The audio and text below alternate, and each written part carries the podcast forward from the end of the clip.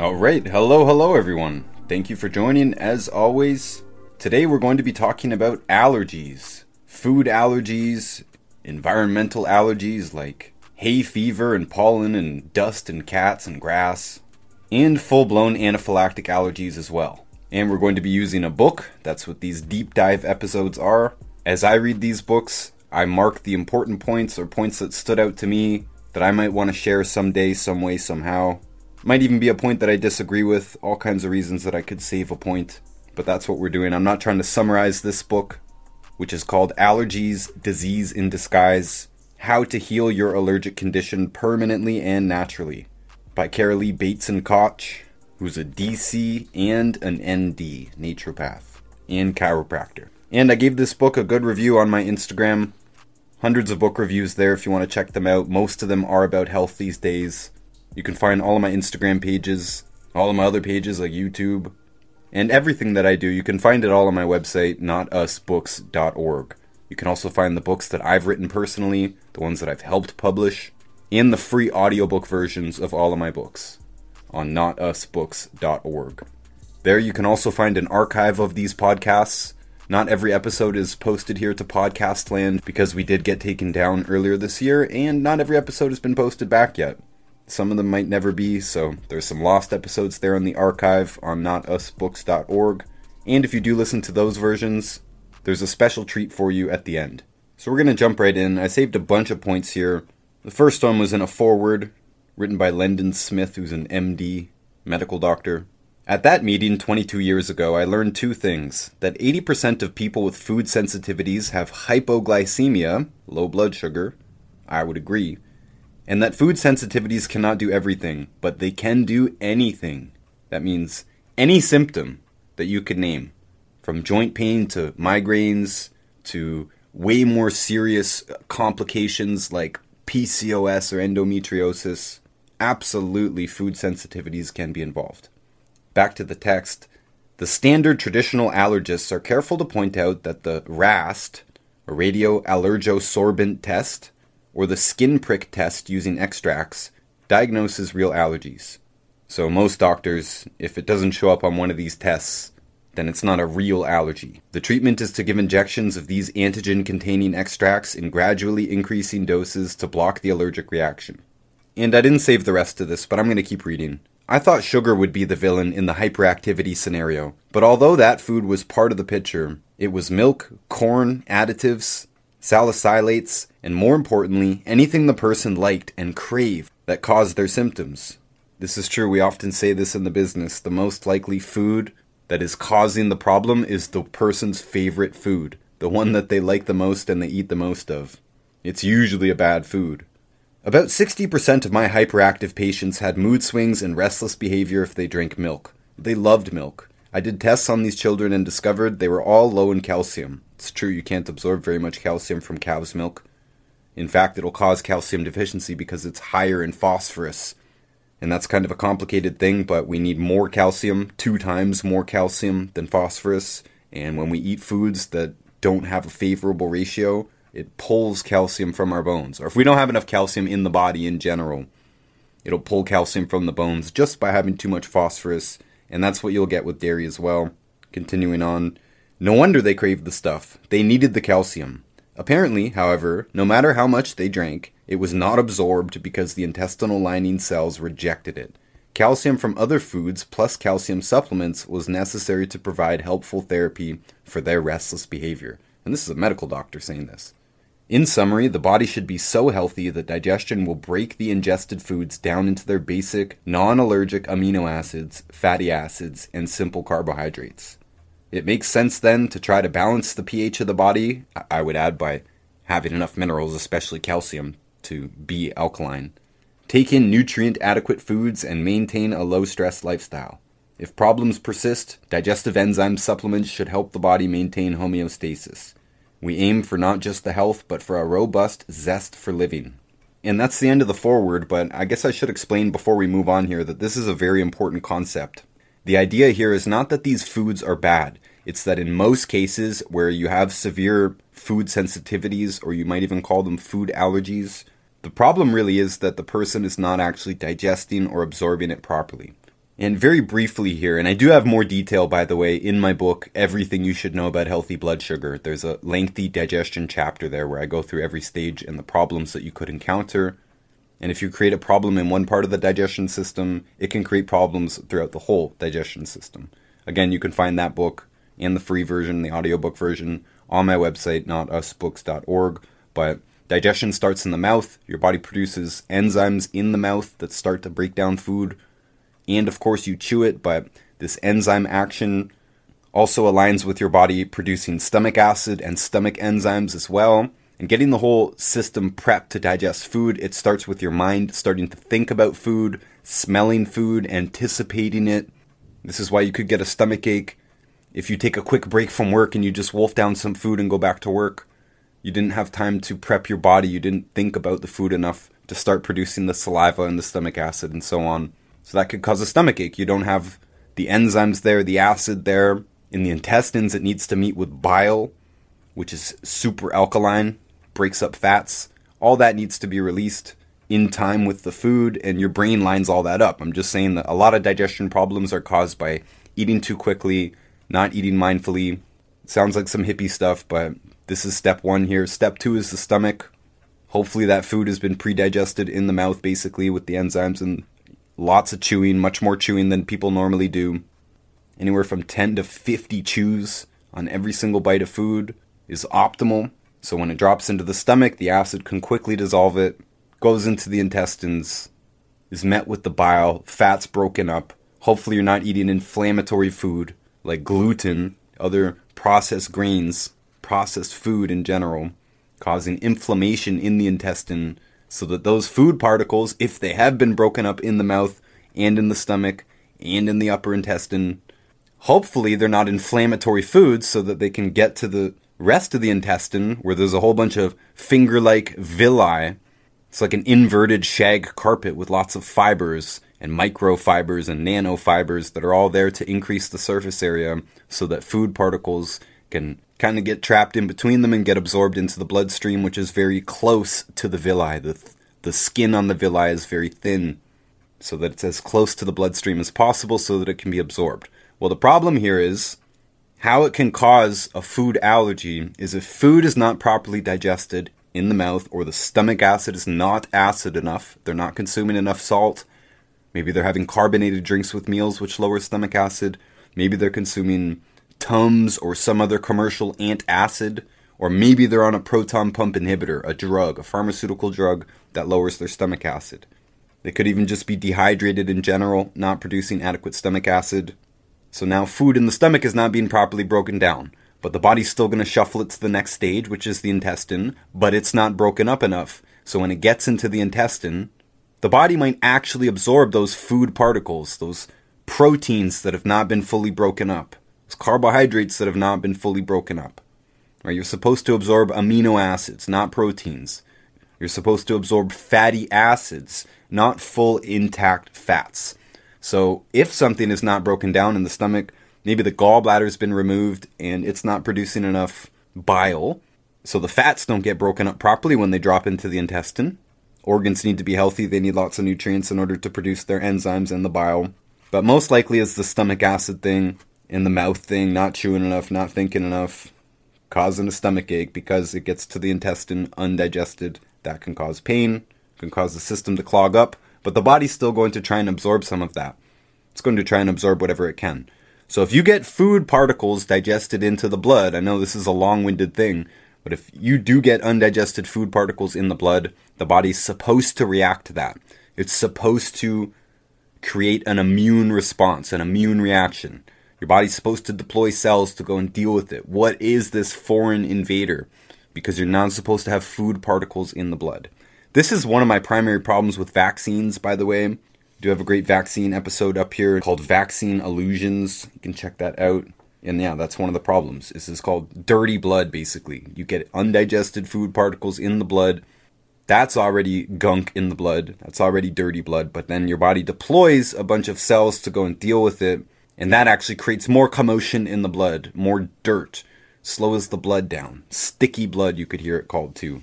Dirty blood or sticky blood caused by undigested food particles. So this is how a digestion problem can cause an allergy problem because there might be nothing wrong with the banana or the cucumber or the chicken or whatever it is that the person has. It could be any food. We get people especially when they come to us with 10, 20 different foods that they are supposedly allergic to. That's telling you right away that there's a major digestion problem and the body's reacting to those proteins when you eat them again because it's already identified them as a threat before. It's like how you don't get chickenpox twice because your body develops antibodies and it's ready for the next time it sees that molecule. So that's what's happening here in most cases of allergies, to be honest. Most cases of food allergies, most cases of environmental allergies, hay fever and grass and pollen and dust and all this stuff, people are basically just sensitive. That's what I call it. These are not real allergies. They're sensitivities, environmental sensitivities. And most often, one of the main underlying causes here is a digestion problem. One of the main things we do in the business is we start almost everyone on a digestion protocol these days. Like 75% of people that come to us, they get started on a digestion protocol, maybe even more than that. And by the way, if you do want our advice, I left that out of the intro. You can also reach out to us on my supplement website, wallachswarriors.ca, which will be in the description of this podcast. On the contact page there, we do have a list of coaches and we have a questionnaire. This is always how we do it. If you want health advice from us, the advice is free. We ask you fill out the questionnaire. That gives us enough information to give you a starting recommendation. And any of our coaches can do that for you. You can pick one out on the contact page. And we do make money if you do buy the supplements, but we'll give you the supplement recommendation, the food recommendation, anything else that might be relevant to you in your case. And we're there to help you. We do expect results, so we do expect return business, so you can continue to reach out to us until your health is better.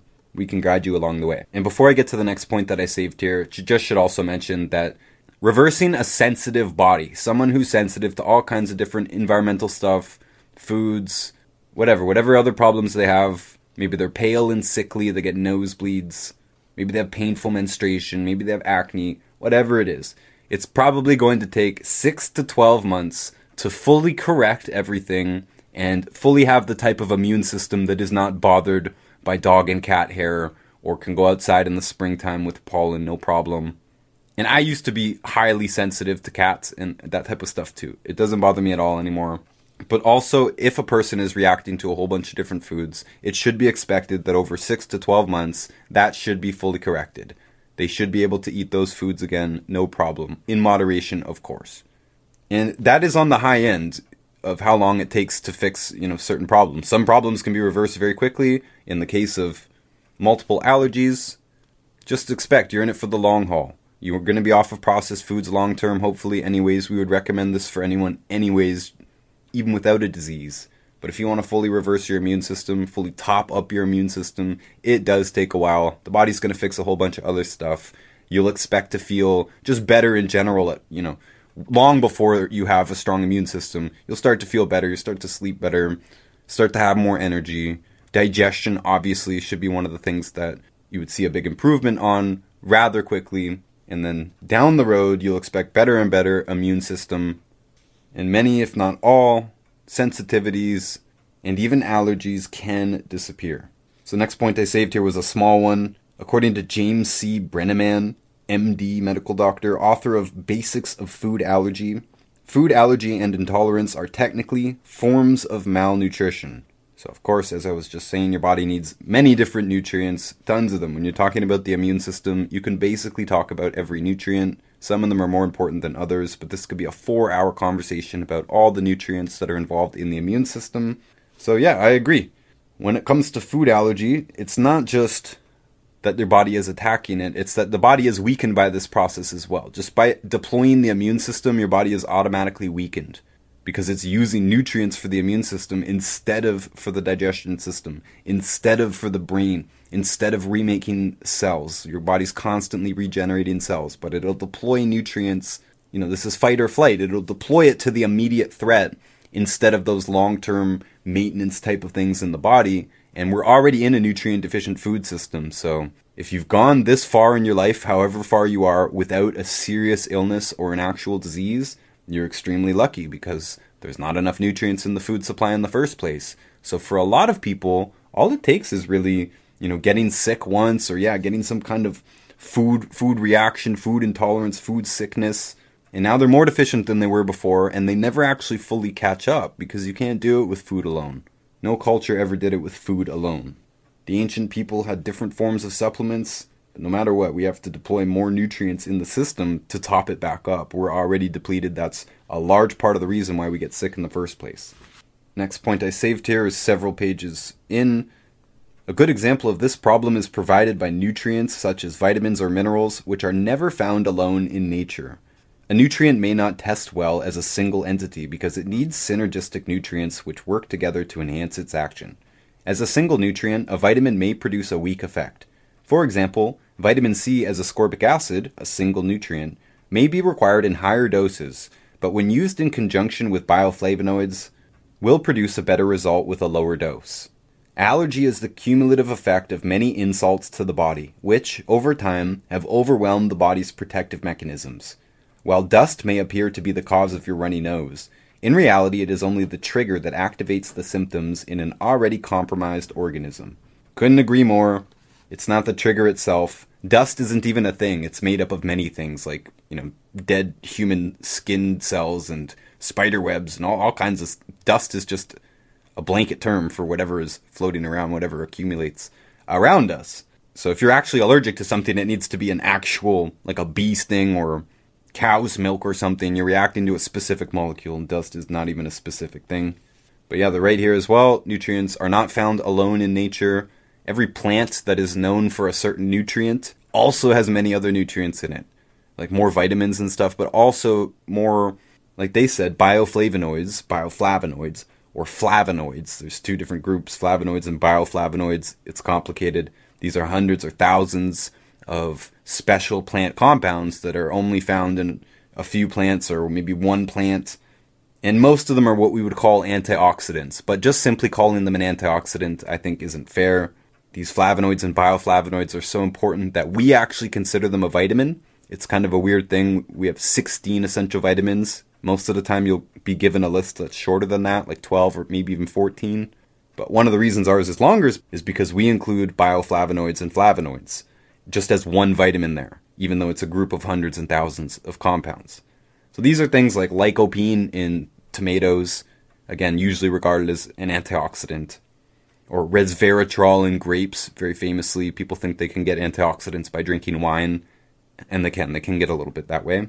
But that's a bioflavonoid, basically, is the resveratrol, or the curcumin in turmeric, bioflavonoid. So they're saying that for example, vitamin C works better when it's in conjunction with bioflavonoids.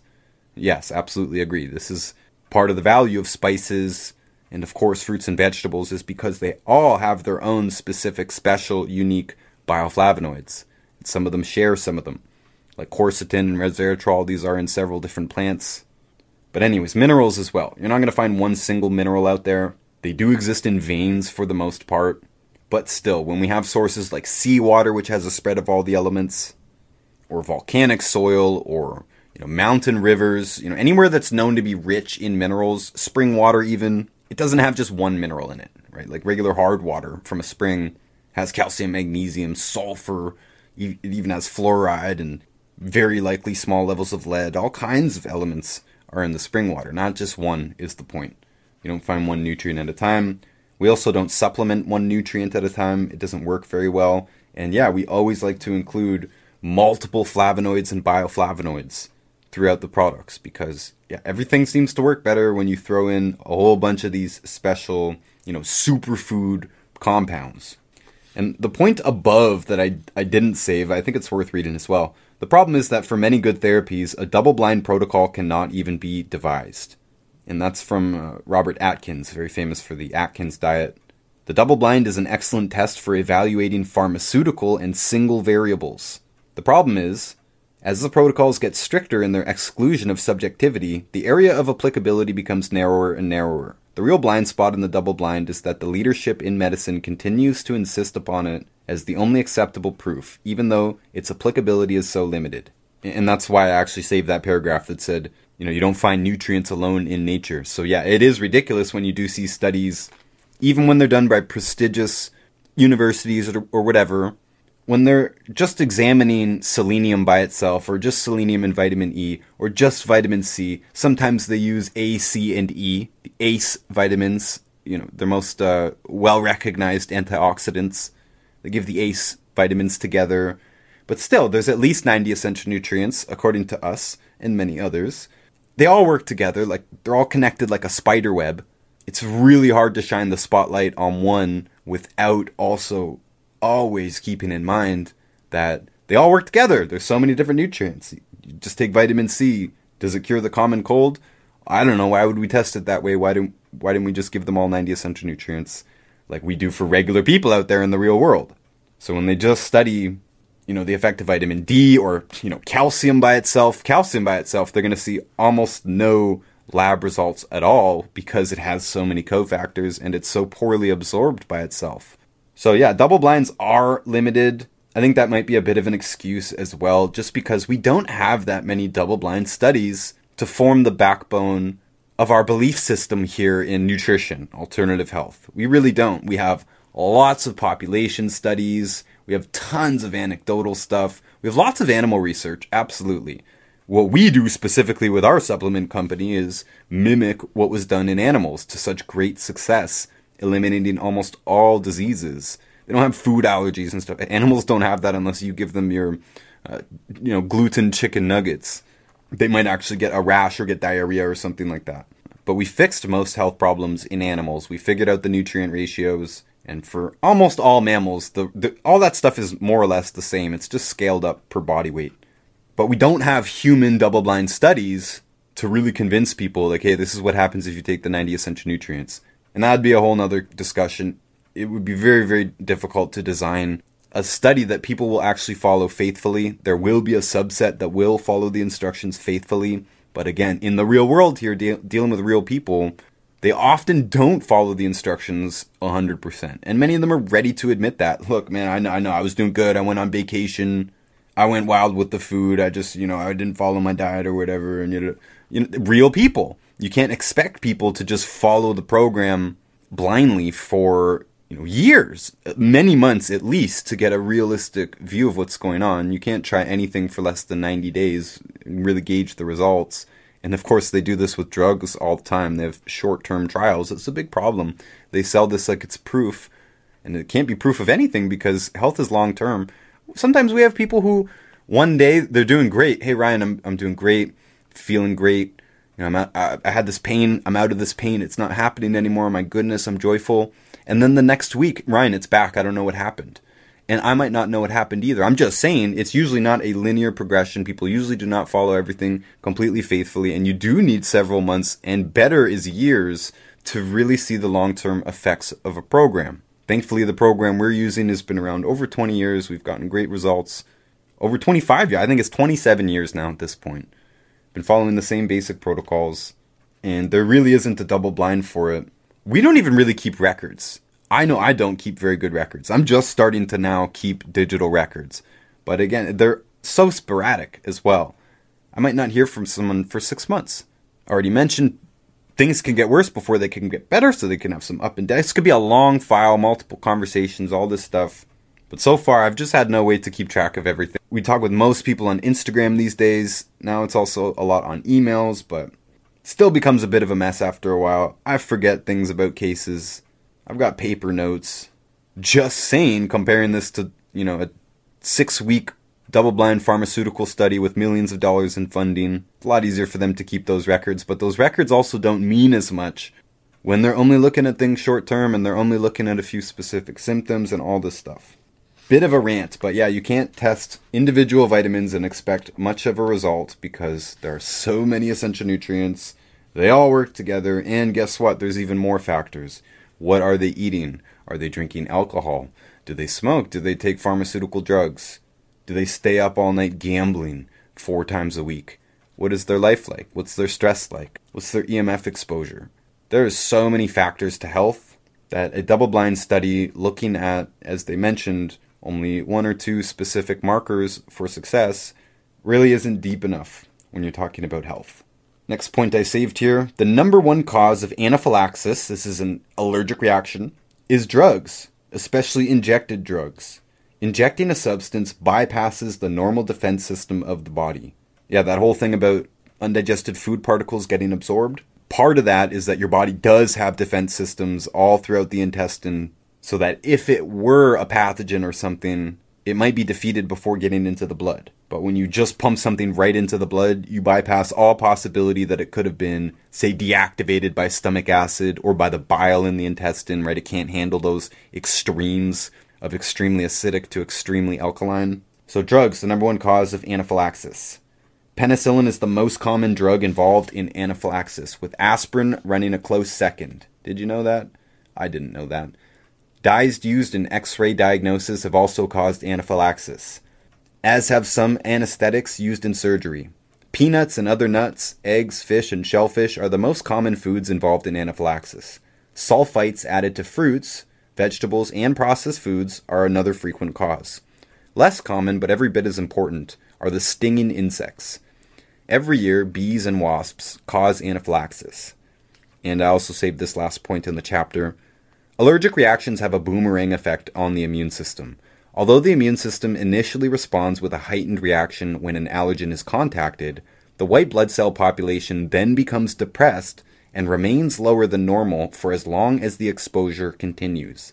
This can cause chronic suppression of the immune system if the allergen is consumed or contacted on a daily basis.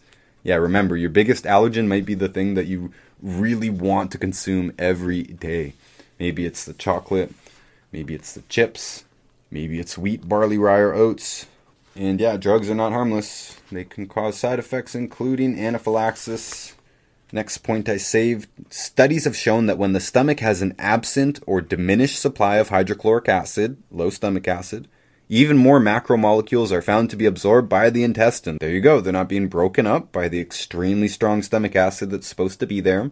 So they go into the intestine undigested. And of course, even more of these macromolecules, because they haven't been broken up into their individual amino acids or fatty acids, are found to be absorbed by the intestine due to the fact that there are more particles present. Also, when trypsin, a pancreatic protein digesting enzyme, is inhibited, more macromolecules are absorbed. Another study showed that low stomach acid results in increased formation of antibodies to cow's milk, more antibodies to cow's milk if you have low stomach acid. Gotta consume enough salt to make stomach acid. The body reacts to macromolecules in the bloodstream by producing more antibodies. Other ways the intestinal lining can become damaged are prolonged bacterial, viral, or yeast infection, parasites, toxins, decreased oxygen supply to the mucosa, and X radiation used in treating cancer. Yeah, radiation really tends to destroy the cells in the stomach and in the intestine, fast replicating cells like hair, these are the ones that are damaged the most in radiation and chemotherapy. This is a big part of the reason many people lose their appetites during chemo or radiation or after. And I didn't save this point, but I should read it. Digestive diseases are the second highest cause of doctor visits. I didn't know that. Common intestinal conditions associated with food allergy include ulcers, sores in the mouth, canker sores, colic, diarrhea, constipation, hemorrhoids, colitis, and Crohn's disease. Yeah, those last two are 100% caused by eating processed foods, especially gluten. All of the processed grains, wheat, barley, rye, oats, buckwheat, quinoa, causing those intestinal inflammation diseases. So, yeah, said that earlier already. You need strong stomach acid, and there's scientific proof. You absorb more food particles, which you don't want, when you have a low stomach acid. Your doctor is going to tell you the opposite. They're going to say strong stomach acid is bad and put you on a proton pump inhibitor if you're having heartburn, but the reflux is caused by a lack of stomach acid. It's the opposite of what doctors tell you. All right, here they're talking about the difference between allergy and addiction, but they're listing here common withdrawal symptoms from food. Influenza like feelings, feel like you got the flu, aching of all parts of the body. This is withdrawal. We've, we've heard this. Withdrawal from sugar, withdrawal from gluten, high temperature or fever, yeah, you could actually get sick getting off of processed foods temporarily. Eating real food, eating the best organic food ever, you could still get sick from withdrawal. Doesn't happen to everyone. It could happen though. Severe headaches, just like quitting coffee. Palpitations, pains in parts of the body that have not been affected before. Withdrawal effects have been known to persist as long as 20 hours when an allergic food is eaten only once in 24 hours. One little cookie. When the allergic food is eaten three times a day, symptoms are most likely to be noticed first thing upon arising in the morning. craving it first thing in the morning. And I didn't save this, but I'll read on a bit. It is easier to become addicted to a refined, processed food than to a whole food in its natural state. A refined food has lost its normal protective ratios of synergistic vitamins, minerals, and enzymes either by removal or destruction. This alters the way the refined food is metabolized in the body. Yeah, it doesn't have any enzymes, it doesn't have any vitamins, bioflavonoids. Not all of it, but most of the stuff has been removed in most foods, especially all the refined grains and sugar. For example, sugar acts more like a drug in the body than like a food because it has been refined to a pure form, devoid of its complementary nutrients. In its natural state, as sugarcane, it supplies B vitamins and many trace minerals, including chromium, and chromium is absolutely essential for healthy blood sugar. It's part of the glucose tolerance molecule, glucose tolerance factor, GTF, and you need that to use insulin properly. When refined sugar is eaten, these nutrients must be supplied from body stores in order for the sugar to be metabolized. Yeah, you need the B vitamins and the chromium and the other trace minerals to metabolize sugar, absolutely, and it's supposed to be in the plant. Absolutely. If these nutrient stores are depleted, alternate metabolic pathways of the body must be used which can create an imbalance in the body's biochemistry. They're saying the body's deploying other nutrients, like it, it already has its B vitamins doing something else, but it's got to deploy them to actually deal with the sugar that you just put in because you put in refined sugar that doesn't have B vitamins with it. So now it needs to use its own B vitamins to deal with it, to metabolize it. This results in altered signals to the brain, leading to craving and addiction. Eating whole foods in a natural state has been shown clinically to be the quickest way to eliminate cravings. Well, I would add mineral supplements and all 90 essential nutrients supplements to decrease craving as well. That's usually one of the most common and relatively quick results that we get. Like, not immediately, sometimes, but usually over the weeks and months that someone starts they report back a lot less cravings because now they're getting the nutrients that their body's craving for. Even if you eat whole organic foods, it's not going to have enough nutrients in it. It's impossible. Nothing is putting more minerals in the soil. So your body remains hungry when it doesn't have enough of this, you know, salt, calcium, iron, other trace minerals. It'll remain hungry. This happens in livestock too. They'll chew the barn and they'll start eating leather gloves and the handles on tools, eating dirt and clay. And the farmer's supposed to give them a trace mineral salt block and add bone meal to their feed, and the behavior should stop very, very quickly. It's called pica in animals. Very well known. In humans, it's called the munchies. It's nutrient deficiency. And food addiction, too. Addicted to the food that's screwing up the body. Other point I saved here delayed food allergy appears to be simply the inability of your digestion tract to prevent large quantities of partially digested and undigested food from entering the bloodstream. Once in the bloodstream, allergens may be deposited in tissue, causing the symptoms and inflammatory diseases we call by other names. Yeah, it could be Crohn's disease. It could be arthritis. This is why they said at the beginning this could show up anywhere. A food allergy problem caused by foods could show up anywhere in the body. So they're saying the food allergy is inability of your digestion system to prevent your body from absorbing whole food proteins. Well, you're not limited. You can control your digestion system you can provide enough raw constituents for stomach acid, especially salt. You can take betaine hydrochloride as well, another common source of hydrochloric acid. You can consume ample amounts of B vitamins and all the other 90 essential nutrients that you need for your metabolism. You can take digestive enzymes, which at the beginning of this book, that other guy was saying that he may use them. I'll tell you, I love starting people with an enzyme product, at least one enzyme product, because we get fantastic results on it. Because the modern food supply is also devoid of enzymes. Enzymes are only in basically raw foods. They're killed at very low temperatures. Any type of processing will kill all the enzymes. Most forms of cooking, unless it's extremely low temperature, will also destroy the enzymes. Microwaves will destroy the enzymes. Anything in a bag or a box, you can assume it has no enzymes in it, unless they've been put in, like some cheeses. But most of us eat mostly cooked food most of the time. So therefore we are lacking in enzymes, and enzymes are what do work in our body. They told us this in sixth grade science class and we all forgot it. Enzymes are proteins that do work. Your body makes a bunch of enzymes to do all kinds of things. Already talked about the ones in your mouth. There's enzymes in your stomach as well. Pepsin that is with the hydrochloric acid. That is stomach acid, hydrochloric acid, and pepsin. These are enzymes that your body produces to digest things, but your body can produce enzymes to do all types of things, deliver messages, transport hormones, etc. So we need enzymes. We also need nutrients because enzymes and nutrients work together. Nutrients work as cofactors for enzymes. They allow enzymes to do their work. But if there's not enough enzymes there, then you might be putting in a bunch of nutrients that don't have a job to do. Your body's only producing a certain amount of enzymes. We produce less as we get older, especially if we're unhealthy. And most of us do not get any enzymes really from raw foods. So supplemental enzymes are tremendously important in getting results with a lot of people. Again, we start almost everyone on a digestion protocol partly for this reason. And I myself now I take enzymes every day, full time. I didn't always think that we needed them all the time. Now I do believe it unmatched results, by the way, for any just one product that can do so much. And I'm not even talking about one specific enzyme product here. I'm telling, uh, I'm saying a range of enzyme products that I've used with many, many, many people. They get such wide varying and dramatic results that I can't really compare it to any other product I've ever seen, especially not in the speed of the result. Enzymes tend to work quite quickly. Next point I saved here, they're talking about the difference between airborne allergy and food allergy. And by the way, they mentioned earlier that there's really no consensus on what allergy actually means. That other point that I saved, that was like, you know, official doctors usually only think if it shows up on the test, then it's an allergy, but not that it could be associated with a random scattering of other symptoms. It's got to show up on the test or it's not an allergy. And you'll hear a lot of people talk about allergies that are really sensitivities, like I mentioned pollen and dust earlier, cats. If you're not getting an anaphylactic reaction requiring an EpiPen, to cats, most likely.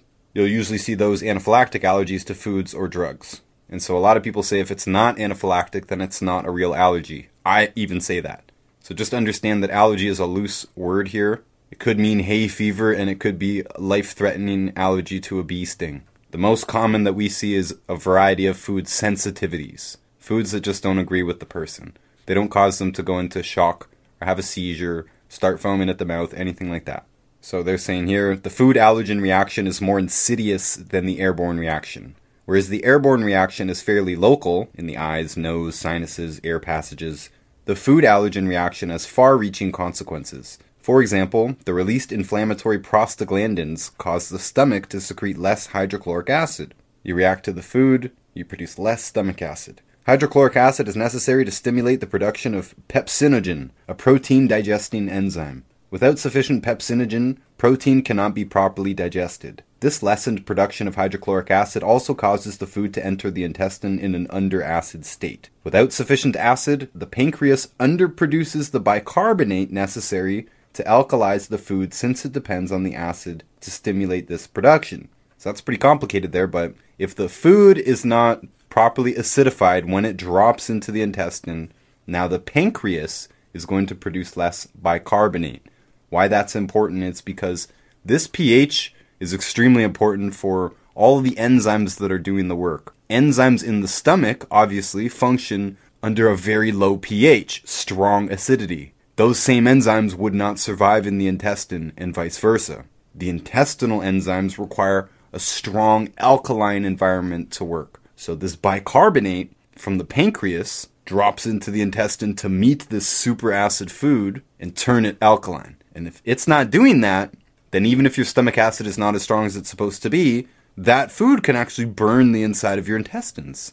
All because the pancreas did not produce enough bicarbonate because your food wasn't acidic enough, so it didn't signal the pancreas to do that. And with less bicarbonate, the pancreas is also not stimulated to produce and release the necessary digestive enzymes to complete digestion. There you go. So you're in a serious situation here now, not able to digest your food properly from basically all angles needs to be the right pH, it needs to be broken up properly, and you need enzymes to go in and do the work. You could supplement with pancreatic enzymes, but here this is very interesting that literally just the reaction to the food allergen causes this ricochet effect to really detrimentally impact the digestion system. Gives you less stomach acid, which then produces less bicarbonate from the pancreas and less enzymes. Triple whammy.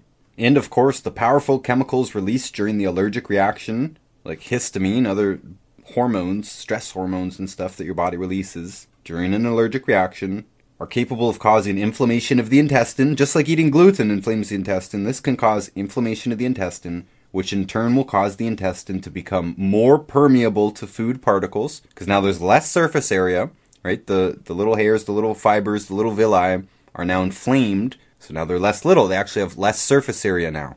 But when they're inflamed, the lining on them is already very thin, right, to be close to the bloodstream. So picture a balloon from a clown, right? When it's not blown up all the way, one of those long balloons that they can twist into an animal. When it's not blown up all that way, you can still tie it up and it's very malleable.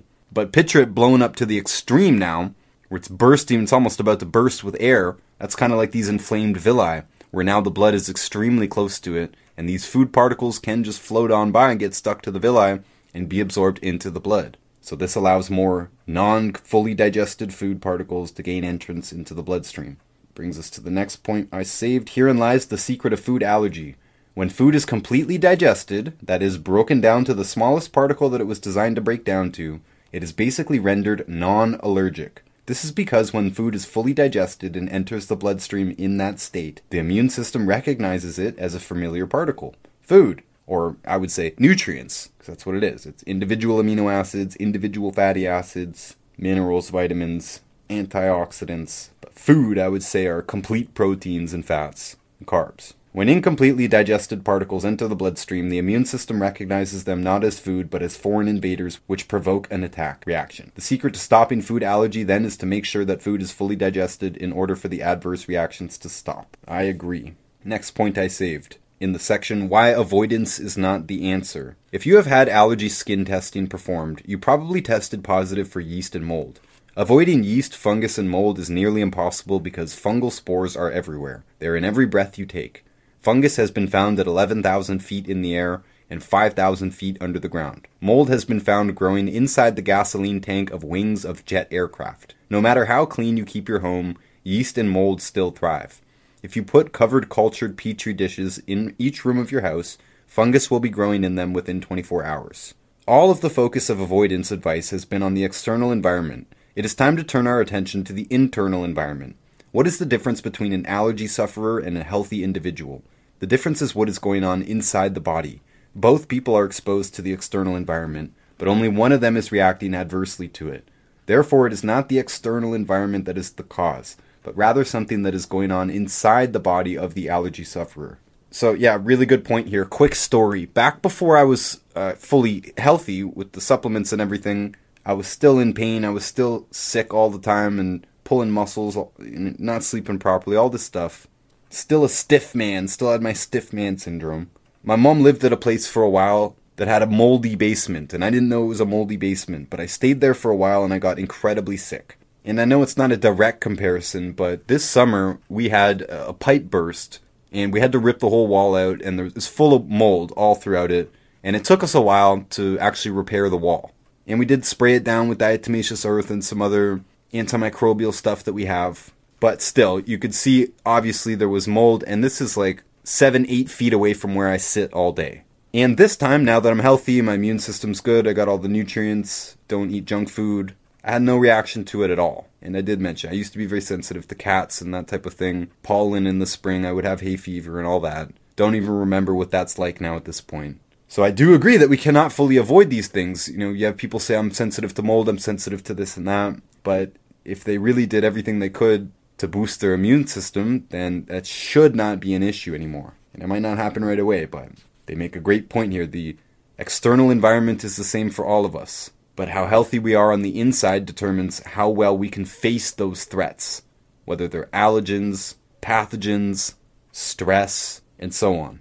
And they make even better points here. Rotation of foods is another form of avoidance, right? So, yeah, I'm sensitive to all these foods, so I'm going to avoid these foods or I'm going to rotate my diet. By eating each food only once every four to five days, many adverse reactions can be avoided. And many people recommend this. Just rotate your foods around. So that way, whatever you are reacting to, you're only going to react to it like once every five days or whatever on your rotation. But as they say here, this may make you feel better, but it again does not make you well. We know this from the fact that when you stop rotating the foods, many of the symptoms begin to return, and it can become a cumbersome lifestyle. And they say elimination is also a form of avoidance which yeah, I would agree with. But if the food is fundamentally bad, like modern processed grains, processed meats with nitrates and nitrites, burned food, margarines and other oxidized oils, like those foods are fundamentally bad. So eliminating them is not just like a form of avoidance here. It is an effective method of stopping damage on your body. But here they bring up something, you know, very, very important about actual anaphylactic allergies as well. I've heard many people that apply this method. I'm not actually legally allowed to tell you to do this. It's called desensitization, which is to introduce small bits of the substance at a time. Like if you're allergic to shellfish, you would have just the tiniest, tiniest, tiniest little bit of it every day, a few times a week, something like that to build up your tolerance to it. Again, I can't recommend you do this, but it's called desensitization. Can also help allergy symptoms. Starting with tiny amounts of substance and gradually increasing those amounts can help train the body not to react to the substance. However, this also does not take into account conditions inside the body that may be producing the allergy in the first place. It might be nutrient deficiencies. It might be just a food reaction of food that you're eating every day, like if it's wheat or something. While the person may stop reacting to the substance that was desensitized, he or she often starts reacting to new substances. Haven't fixed the problem. Food allergy, especially, tends to rotate into new foods. This is because desensitization does nothing to help heal the digestion tract. Yep, very important to note. You want to strengthen the body at the same time. You want to eat good foods. You want to take supplements. You want to fortify the intestines with probiotics. You want to consume lots of enzymes on a daily basis in food and or supplements, enough salt to make stomach acid, and so on. Next point I saved. Established factors which lead to a pathological growth of candida include the following drug therapy, particularly antibiotics, birth control pills, corticosteroids, and immunosuppressants. What do you know? You suppress the immune system, candida grows. Because we always have candida in us. This is back to what they were saying about we can't avoid fungus. You can't avoid mold. It's everywhere. Well, candida is always inside of you as well. E. coli is always inside of you. Epstein Barr and lots of these other scary pathogens are inside of us all the time, but they're kept at bay when we have a healthy immune system. So, what do you know? You take immunosuppressants, you get a candida overgrowth. And the other factors that can lead to pathological growth of candida include lowered immunity in general. That's all they said, lower immunity, mold in the environment. And okay, so you can't avoid mold fully, but I'm not saying to live in a moldy environment. We did have to take care of that mold thing that we had going on, but I'm just saying I was definitely exposed to it at close proximity and we obviously did not catch the leak when it first started happening. That's why there was a whole wall full of mold. So we were both exposed and did not get sick. High sugar diets, another factor. Good thing I don't have a high sugar diet. Candida may be acquired from birth from an infected mother. And infected's a weird word there because again, this is something that grows in us all the time anyways. Like fungus is not something that you pick up. The spores are already everywhere. They're just waiting for the body the acidic body, the sick body, the dehydrated body, the damp body to try and gain a foothold in. So the point I actually saved here, of these factors, antibiotics has been the most implicated because of the ability of antibiotics to destroy up to 95% of the healthy colon microflora, probiotics, which keep yeast numbers in balance, thus allowing candida to flourish. It is the intestinal flora that directly restricts the growth of candida or its conversion to a pathological colony. These friendly bacteria keep candida in balance by competing for food and by producing the B vitamin biotin, which helps to block yeast overgrowth. So, yeah, definitely agree. Almost every chronic problem that we ever see, male or female, has a history of drug use. Common pharmaceuticals like over the counter painkillers, birth control pills, and definitely antibiotics. It's rare to meet someone who has not had a history of antibiotic use. And you get a lot of young women who are on all three of these things basically all the time birth control permanently, usually not even for the purpose of birth control, but for like regulation of periods. Acne even could be prescribed birth control. And then, of course, yeah, they're cycling on and off antibiotics. And of course, since birth control usually does not fix the menstrual problem, especially when it comes to pain, they rely on over the counter painkillers quite often. Triple whammy, all of which lead to the overgrowth of candida, especially the antibiotics. And to me, that's not a surprise. And they go on about you know how much antibiotics are prescribed, and it's a lot. And I'm sure you know that. And I'm moving on, talking about a study for candida in 1990. The results of this study showed that three of the four different questionnaires tested proved to be equally as accurate in diagnosing candida as laboratory blood tests, cultures, and antibody assays. In fact, some of the laboratory tests, such as the Candida immunoassay and the Albicans antibody titer test, also require correlation to a questionnaire. So I know why I saved this because we use a questionnaire. And yeah, now and then I see this mentioned in books, actually, many different books, even some I've read recently, like, you know, how to fix your own uh, PCOS or endometriosis. Those aren't the titles, but they're like, do it yourself, fix your hormonal problem, and they had many questionnaires in a lot of these books. A lot of generic health books have their own questionnaires in it. They'd fill this out, determine how bad you are on the thyroid scale or blood sugar. And since I'm not a licensed and regulated medical practitioner, I'm not a doctor, I can't actually diagnose anything. But what I can do is give you a questionnaire, just like you would get in your dentist. You go to a dentist for the first time, they make you fill out a questionnaire. Are you on any drugs? Have you had any surgeries recently?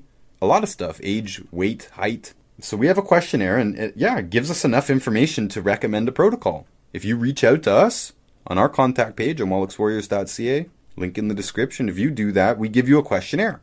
And actually, on the contact page, the questionnaire is there. So I just like to feel validated when other professionals are using questionnaires to diagnose candida. And here there was a study that showed that the laboratory blood test cultures and antibody assays actually were not as accurate as the questionnaire. And some of them required correlation to a questionnaire. Means you still have to ask them a questionnaire to really figure out what is going on. Tests are not accurate enough, and a lot of doctors will have that mindset that if the test shows negative, then nope, then you don't have candida. But you very well might. You might have an acid digestion system, doesn't have enough probiotics in it, you might have multiple nutrient deficiencies. In fact, you almost certainly do. And that can be the reason you have a weak immune system and the reason that your internal environment is favorable for pathogens because it's acidic, because it's not healthy, because there's not enough fiber, because there's too much processed foods. So I saved that because the questionnaire can definitely be as good as a lab test in many, if not most cases. Only if a case gets complicated, if they don't respond as expected to our regular protocol, will I then start to look for more information and only possibly then in the form of a blood test. I can't even order a blood test for them, they have to do it. And usually it does not tell us much. There are some clues that you can get from the blood, but in general, a questionnaire gives you all the information that you actually need for most people. Next point I saved here. It's just a quick one. I've been collecting things that can cause psychosis, any form of severe psychosis. So here they mention the antibiotic cycloserine, which can cause hyperirritability, aggression, psychosis, drowsiness, loss of memory, seizures, paralysis, convulsions, and or coma and these symptoms are clinically indistinguishable from the symptoms caused by psychic trauma. And how it fits in here to what they're saying, they're, they're talking about molds, and they're saying a characteristic of molds is that they produce antibiotics, which they release into the surrounding environment to kill competing bacteria in the vicinity. Sneaky molds. Chemical warfare. These fungal products are capable of damaging tissue cells, especially nerves. So yeah, the point I saved was just about the cycloserine, but I think they're making the point that a mold produces this. So molds are known to produce symptoms three ways. Molds give off toxins. That was number one. Number two, the immune system can produce antibodies which lead to allergic reactions to a specific mold. And number three, molds cause an increase in the number and intensity of allergic reactions to foods and chemicals. Alright, I just saved the psychosis point. Here they're talking about tapeworms. They inhabit the small intestine, where they attach to the mucosa and absorb nutrients, especially B12 and folic acid, and give off toxic waste products.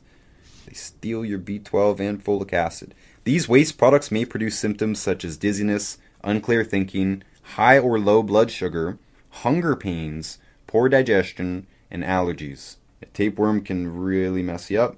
I think I saved it because of the blood sugar point. Look into that. I was annoyed at this book that it did not reference its uh, that it didn't cite its references directly. There is a reference section, but there's no like numbers directing me on the pages. Just very annoying. It's one thing I fault books for.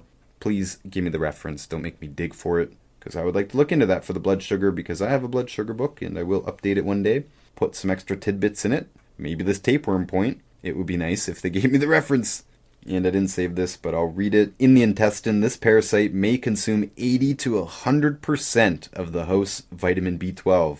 You might get dementia, you might get schizophrenia, massive vitamin B12 deficiency. And there's a dementia called vitamin B12 deficiency dementia, producing a condition similar to pernicious anemia. Yeah, you're going to be pale and tired.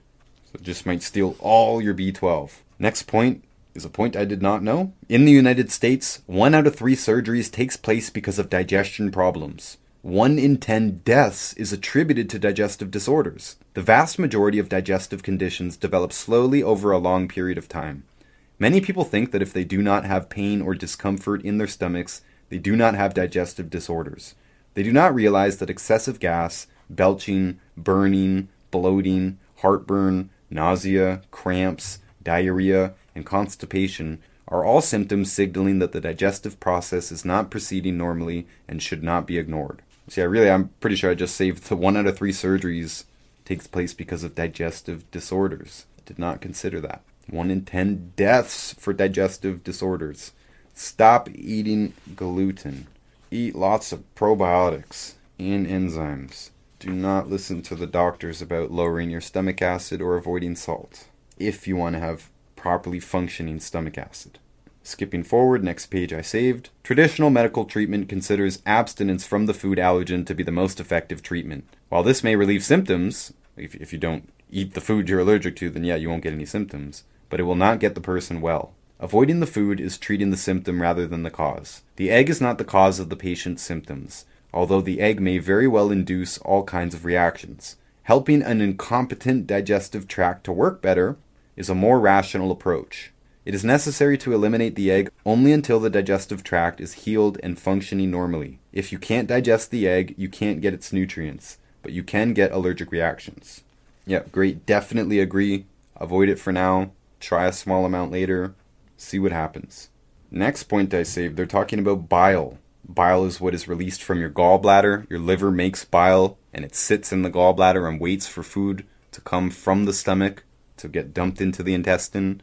And at that moment, your gallbladder releases bile to break up the fats like soap. And at the same time, the pancreas dumps in the bicarbonate and dumps in the enzymes. All that gets to work before it gets absorbed into the intestine. So here they're saying that insufficient hydrochloric acid, once again, low stomach acid, is always associated with poor bile flow. Now, this is a quadruple whammy here. Remember that food could cause your stomach to have low stomach acid, which could cause your pancreas to produce less bicarbonate and less enzymes, and now also less bile flow. And you need that. Oils and fats must first be emulsified by bile in order for digestive enzymes to penetrate them. If bile is too thick or the supply of bile is insufficient, Digestion is severely restricted. Food will be incompletely digested and may accumulate in the lower digestive tract where putrefaction can take place. So, if there's not enough bile, not enough enzymes, not enough bicarbonate up there, then first of all, some of those incompletely digested proteins can get absorbed into the inflamed villi of the intestine.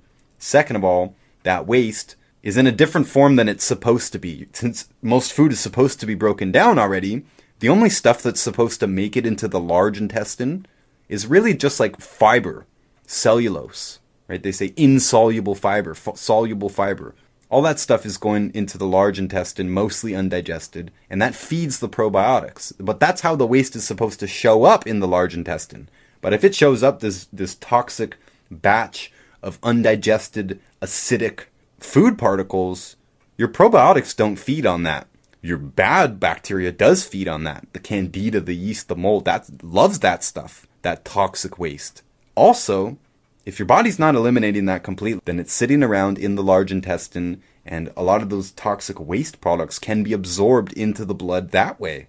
So it can be a big problem here. Said earlier, you have a digestion problem in one part of the system, it can easily cause basically the whole system to start failing in a domino effect. And before I get to the next point, I just want to take a minute and tell you about my friends down at the American Biodental Clinic in Tijuana, Mexico. I really appreciate this business because I get asked all the time where can people go to get their mercury amalgam fillings removed or their root canals reversed properly by someone who really knows what they're doing, the state of the art materials, whatever they are at the time, into business that really has your well being at heart? Well, to me, that's American Biodental. Very convenient, just a few minutes from the American border. They pick you up and drop you off in a private shuttle. That's free, that's part of it. If you do choose to go to them to get your fillings removed, root canals reversed, any other dental work, or anything else that they offer, the transport over the border is free, so you don't have to worry about getting insurance on your car or navigating the crazy streets of Tijuana, even though it's only a few minutes in. You don't have to worry about that. They'll pick you up as far as the San Diego airport. And this is not some back alley facility. It's actually kind of like an alternative health mall. It's inside of a major hotel, actually. And yeah, there's several businesses that operate inside of it. And you wouldn't even know you're in Tijuana, to be honest. I know a lot of people are kind of scared of Tijuana. You don't have to be. It's safe. They're professional, clean, everything. Know what they're doing. Been doing it a long time. I've known them for a long time as well. Only recently finally got an affiliate with them so that if you mentioned that you were referred by not us, that's me, not us, you'll get $50 off if you spend $400 or more, which is around the cost of a filling removal, by the way. I'm sure there are many great dentists in America, but I do know that in Canada and America and many other countries, dentists are greatly limited on what they can even talk about.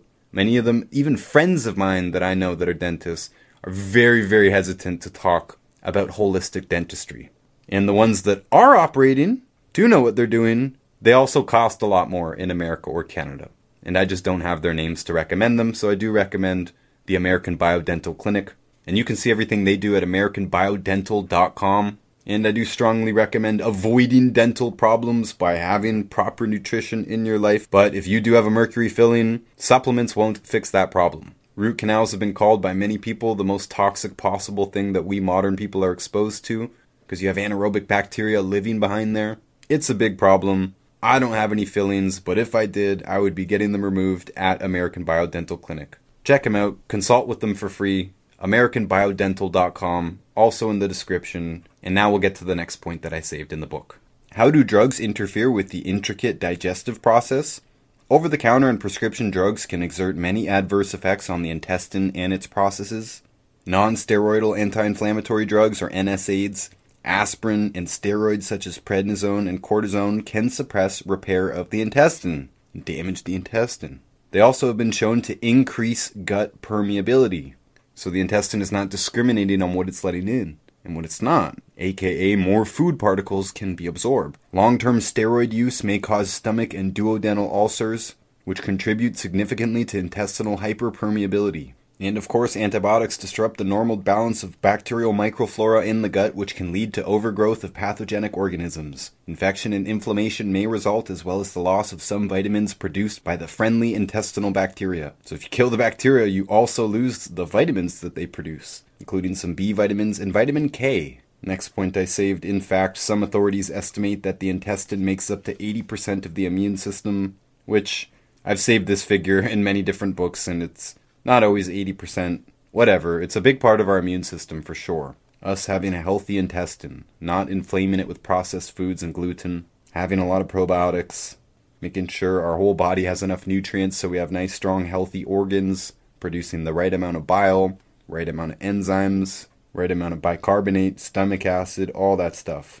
They got a quote here the metabolic activity of the gut flora is potentially equal to that of the liver. And if you know anything about the liver, that's a big statement. Probiotics being just as important as the liver, and I would agree. Moving on to the next point enzyme inhibitors. Besides deficiency, some substances are enzyme inhibitors that actually inhibit the activity of enzymes, which I think is implied in the name. Maybe they could have phrased that sentence a bit better. Most medications, including aspirin, are examples of enzyme inhibitors. Yeah, almost all drugs work by blocking something in the body, and most of the time that something is an enzyme, because enzymes are what do the work in the body. Organic solvents produced from petroleum or natural gas are used in many manufacturing processes and are known to inhibit a wide variety of enzymes. Organic solvents, including methanol, ethanol, propanol, formic acid, ethylene glycol, hexane, benzene, and butanol. These chemicals can be found in numerous everyday products, including paints and household cleaners. Some foods contain enzyme inhibitors. Seeds, nuts, grains, and beans contain enzyme inhibitors which should be deactivated prior to eating by soaking, cooking, or sprouting.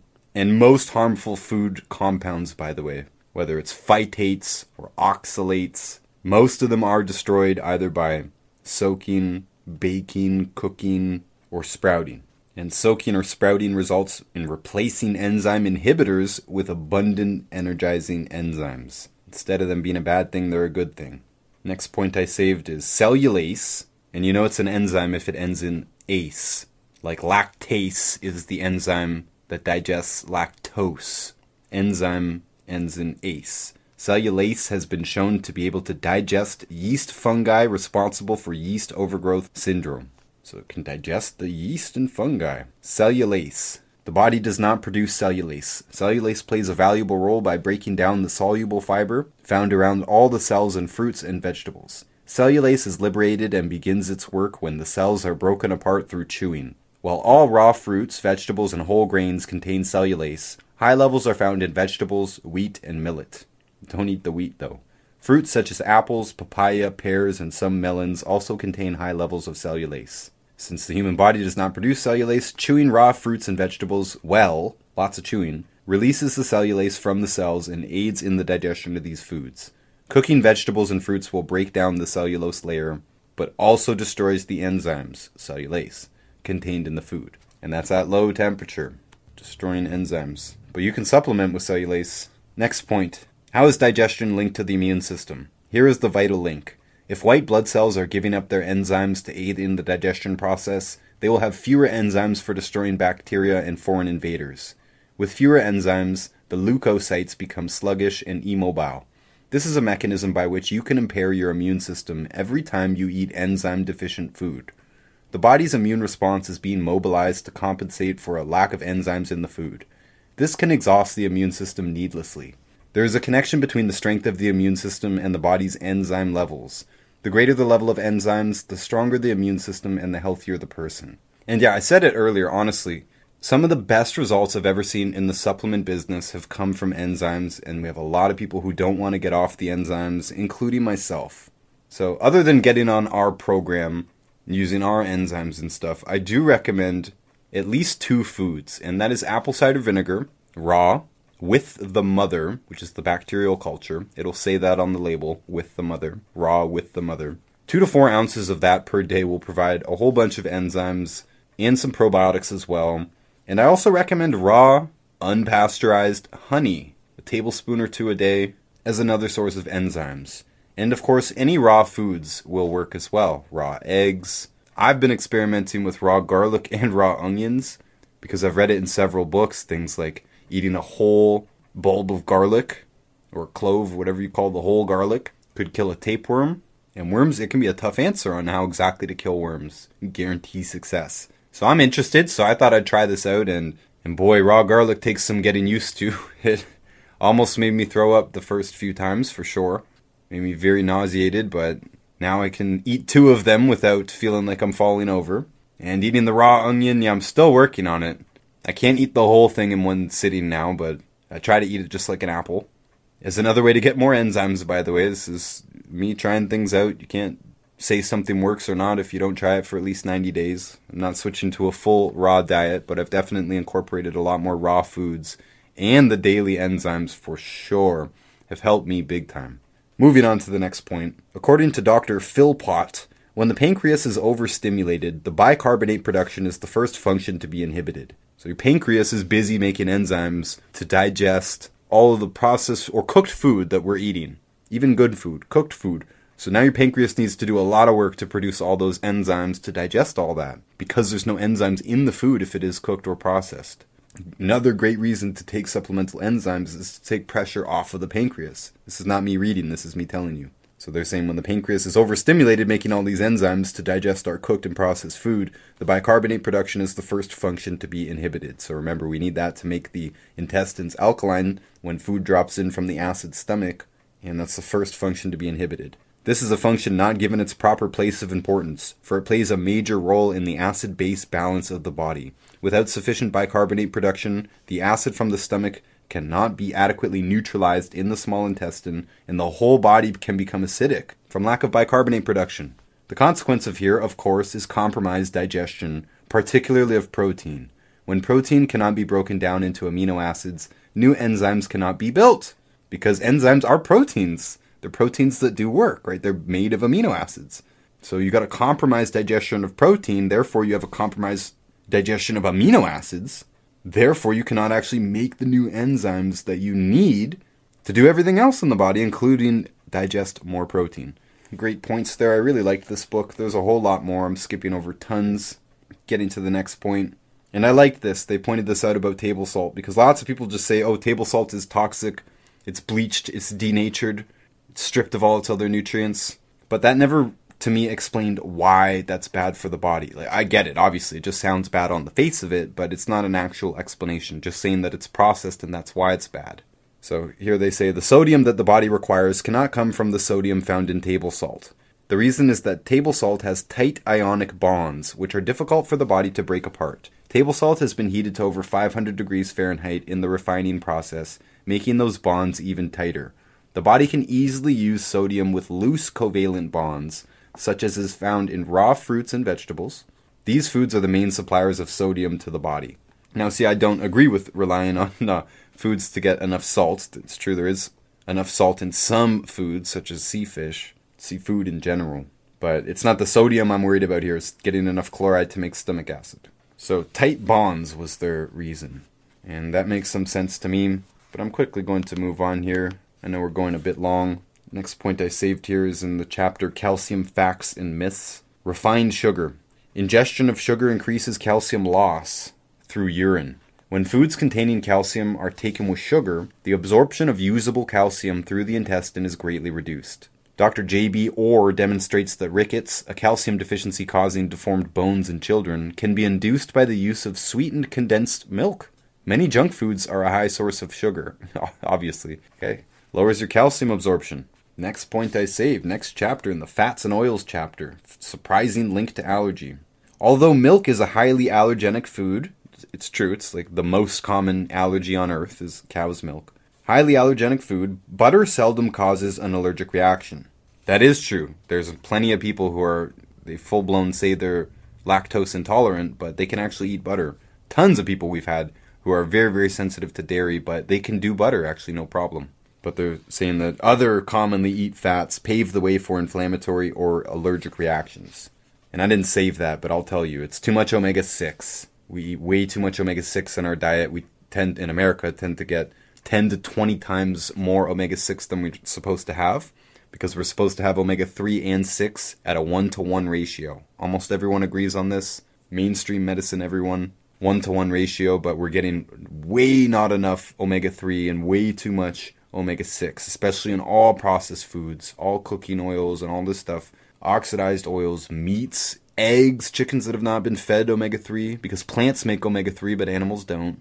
So if the animal's not fed foods that are high in omega 3, it doesn't have high omega 3 in the meat, or the eggs, or the dairy. So yeah, they go deep into that. I'm not going to go deep into that. We will do an omega 3 episode here in the future. Stay tuned.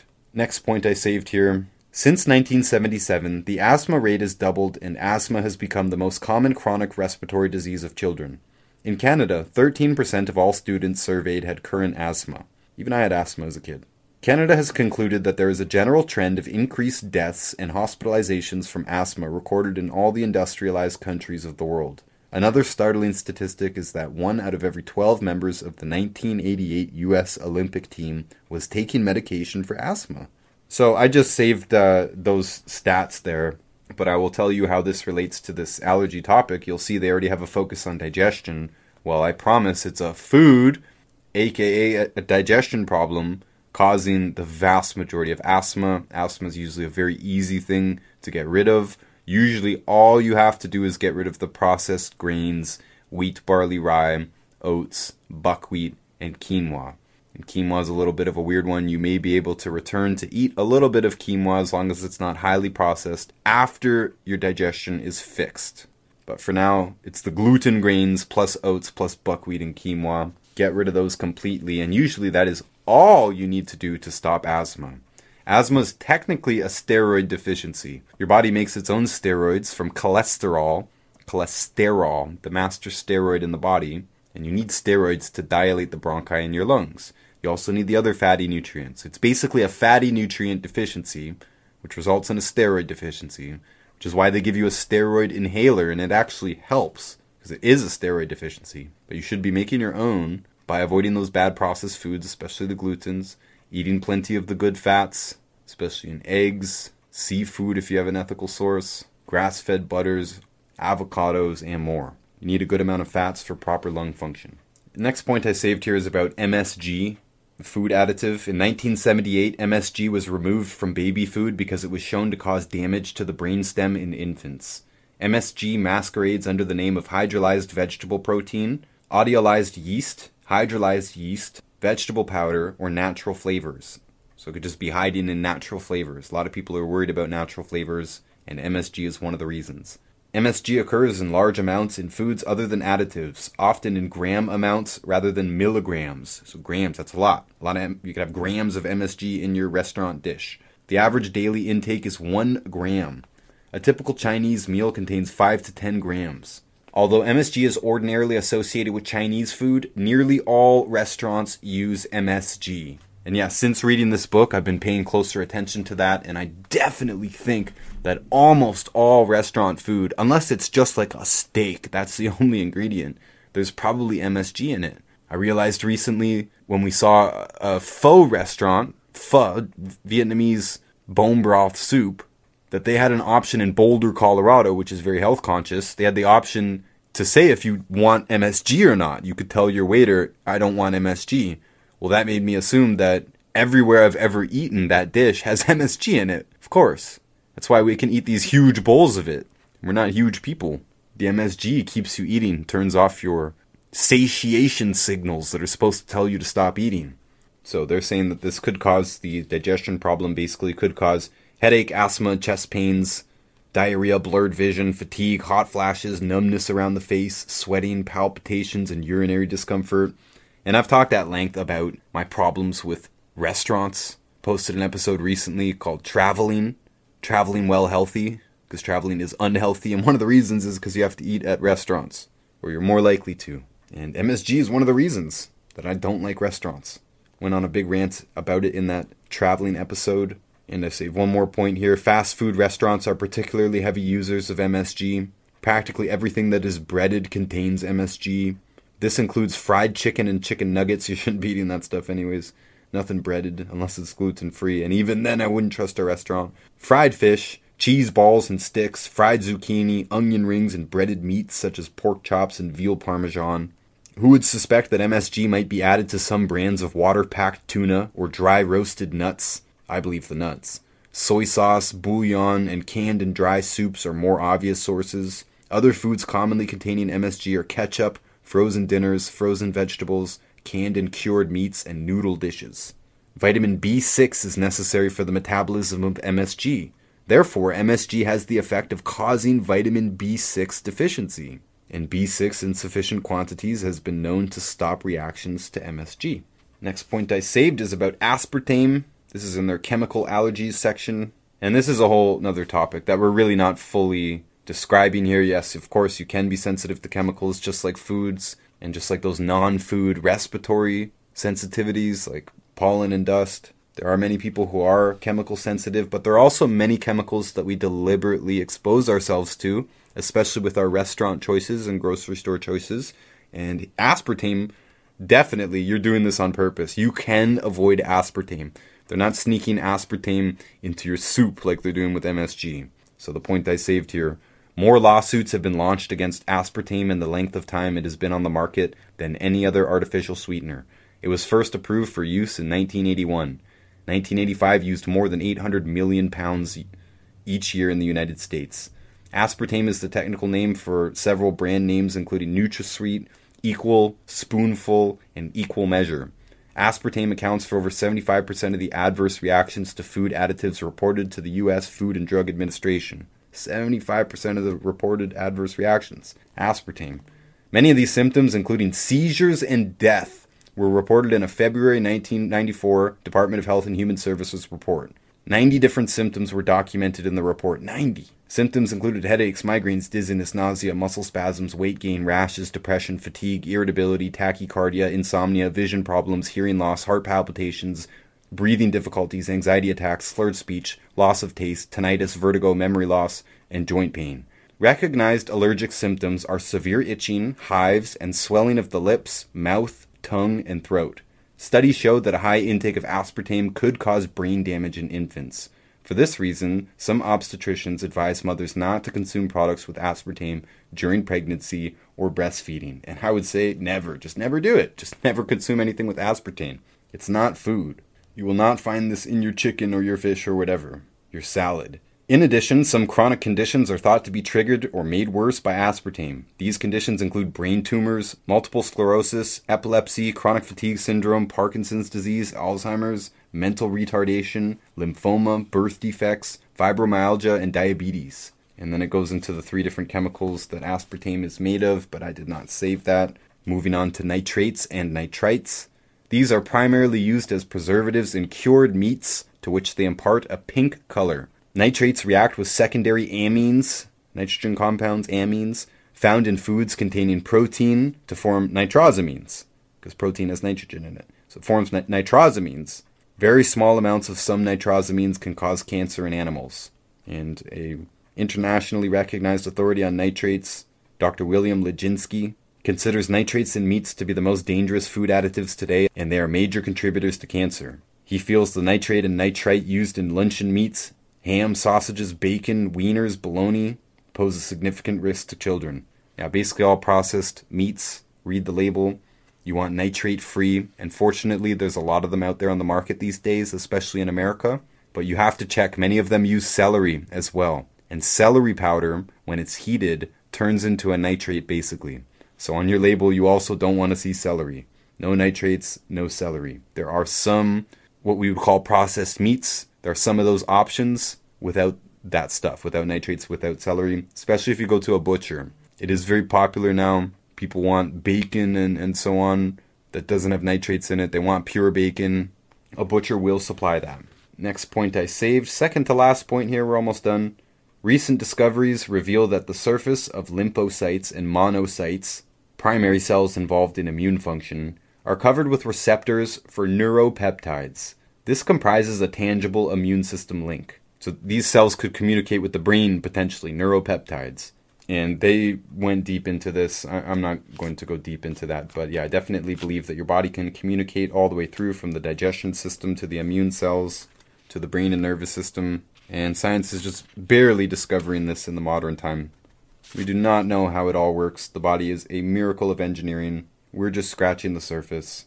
And the last point that I saved here is about vitamin C. Vitamin C appears to act as a natural antihistamine. Remember, people take antihistamine drugs when they have hay fever or something, cat allergies. It's one of the most profitable drugs in the world, antihistamines. Well, vitamin C appears to act as a natural antihistamine. Large doses of 8 grams or more have been known to break an allergic reaction in 4 to 5 hours. And I do have a vitamin C deep dive episode here. You can check that out. And yeah, we talk about these mega doses up to 8 grams. And I'll throw in here as well other natural antihistamines. One of them is water. We need a lot of water. A lot of people are chronically dehydrated. They're not consuming half a gallon to a gallon or two to four liters. They're not consuming that much per day. They're consuming coffees, sugar drinks, energy drinks, alcoholic drinks, all of which are actually diuretics, which cause us to lose more water than we put in. If you drink a cup of coffee, you urinate out more than a cup of coffee. You lose more than you put in. And with that, you lose your water soluble nutrients as well. You lose your salt, your vitamin C, your B complex, your calcium, potassium, magnesium. These are all your water soluble nutrients, and they're all being flushed out with a diuretic. Just saying that chronic dehydration is a large part of this, you know, chronic metabolic problem as well. And once again, almost everyone with a chronic problem that comes to us, especially the very severe ones, people who are in lots and lots of pain, you know, they're severely anemic or whatever it is, dehydration tends to be a factor. So I'm just saying that water, not only do we need a lot of it, and most people are not getting enough of that in general, water is also an antihistamine. Hydration is an antihistamine. So along with that is calcium, one of the major electrolyte water soluble minerals, which is also an antihistamine. So we need all these nutrients anyways to run properly, to build our cells, build our tissues, repair them, create new cells. We need them to run our immune system, to run our metabolism, and to not have excess histamine. Histamine's a natural thing, but we're not supposed to have that much of it. We can suppress it, you know, in quotes, with doing all the stuff that we would normally do to be healthy in general. And they just had a little study here too that I didn't save, but I'll read it. Researchers at the Methodist Hospital in Brooklyn studied 400 people with blood levels low in vitamin C and high in histamine. These people were given 1,000 milligrams of vitamin C daily. Very reasonable, normal dose. People take that all the time. It was found that the histamine levels of the blood dropped, and improvement was seen in the allergic symptoms. That's it, just a thousand milligrams of vitamin C, which is not a lot. And of course, they talk about bioflavonoids enhancing the effect of vitamin C, which we already talked about. And I could talk about many other nutrient deficiencies, and they, they do. They mention a bunch here too, which is which is good.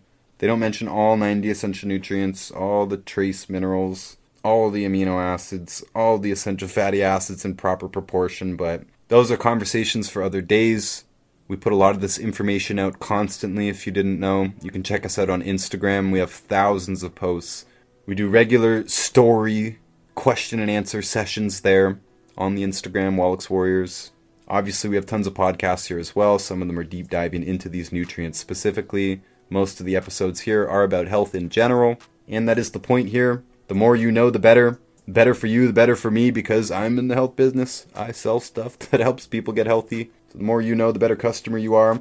But the better customer you are means the better results that you get as well. We would be out of business if we did not get good results. Medical doctors get paid even if you get a bad result a bad reaction, or even if you die on the operating table, they still all get paid. We absolutely do not get to keep customers if we do not get results. So we're here to help you. You can reach out to us, of course, on any of our channels, including Instagram or preferably our contact page on wallachswarriors.ca. That is in the description once again. Pick a coach, send them your questionnaire. We'll give you a recommendation to get started. If you do happen to be a complicated or difficult case, you will get referred to me. I will look at your case or maybe take over your case. And of course, if there's something I don't know, I will go straight to Dr. Joel Wallach himself or many of the other people and doctors that I can consult with who have been doing this longer than me. I've been here just about 10 years at this point, but I still lean on a lot of people if you are a complicated case. Just saying you're in good hands if you want to reach out to us, especially by the contact page, by email. Our job is to help you. We do not charge for it. We do make commission money on the supplements if you choose to buy them. Either way, you'll get the information that you need to make major changes in your life and hopefully see major results from as well, including in the allergies category. To wrap this up once again, to reiterate, this is a completely solvable problem. We see this all the time. We see people who have multiple food sensitivities or intolerances or allergies or whatever you want to call them people who cannot tolerate so many different foods, so many different things, cosmetic products. They got to use special makeups, hypoallergenic shampoos, and all this stuff. Meanwhile, when we go in, work on the digestion, eliminate the foods that cause the biggest problems, especially the processed grains, put in the 90 essential nutrients at appropriate doses. Again, usually we start with a digestion protocol the first month all this stuff tends to go away the sensitive skin, the sensitive eyes, the skin problems and dryness and scaly skin and eczema, dermatitis, psoriasis, mood problems, weight problems, cysts, hair growth. Women could be maybe growing too much hair because they have a hormonal problem which has to do with this digestion. This whole digestion thing, I know this is about allergies, but once you correct digestion, numerous other things can clear up or you see improvement on just by fixing the digestion. Again, this could be achy bones and joints. It could be wild hormonal fluctuations or mood fluctuations, hyperactivity, headaches, migraines. So many different things can just disappear when you correct the digestion. Not guaranteeing that digestion is your problem. I'm saying that this is a very, very common root of overall disease, and normally these people have multiple symptoms. They don't have just one problem and it's usually not just one food. So it is correctable. You can reach out to us if you'd like our guidance on how to do that. If you want to see these episodes at least one week early, and if you want to support this podcast, we don't have any ad revenue. Even the uh, dental clinic ad that I threw in the middle there, nobody has ever paid me to read an ad. Those are friends and colleagues of mine. I do get a credit or cash for referring people, that's for sure, but that's an affiliate deal. We don't have any actual sponsors or revenue to this podcast other than the Patreon at the moment. So if you want to support directly, you can do that on Patreon for as little as $1.99 per month. You can see the episodes early, you can see the video versions when they are available. And we also post our Zoom meetings there. We do a weekly Zoom meeting, my other supplement distributors and I'm, and we do kind of deep dives on a lot of subjects. And if you are interested in health, I think it is very valuable because a lot of it is stuff that I won't actually go full on and make a video about just to time intensive. I don't get I don't get that many views on YouTube, so I just won't make those videos. So we can go into a lot of stuff that I'm not going to pin down elsewhere, and we can really flesh it out. We go through cases live there, and it's a learning exercise. What would we do for this person in this case, and go through their case. Anyways, you can see all those on the Patreon as well. Patreon.com slash the real not us. That of course will be in the description as well. Appreciate it if you do sign up. Hugely grateful to the patrons that are there. I am trying to do more and more podcast episodes and put more and more effort and research into each one. because I do think these are valuable in the long term, of course. What we just covered today, if you take that to heart, it, it was beaten in there pretty well to correct the digestion and you could correct your allergy syndrome. If that was taken to heart, we could literally shut down the antihistamine business. People could breathe freely and eat freely all year round if they knew these techniques.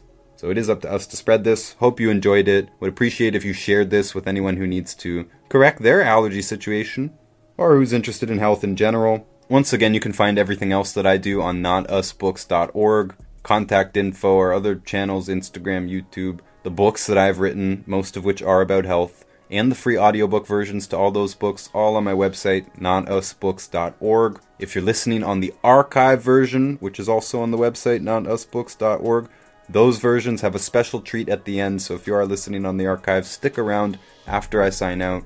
Everybody else, I appreciate you. Stay healthy, my friends. Until next time.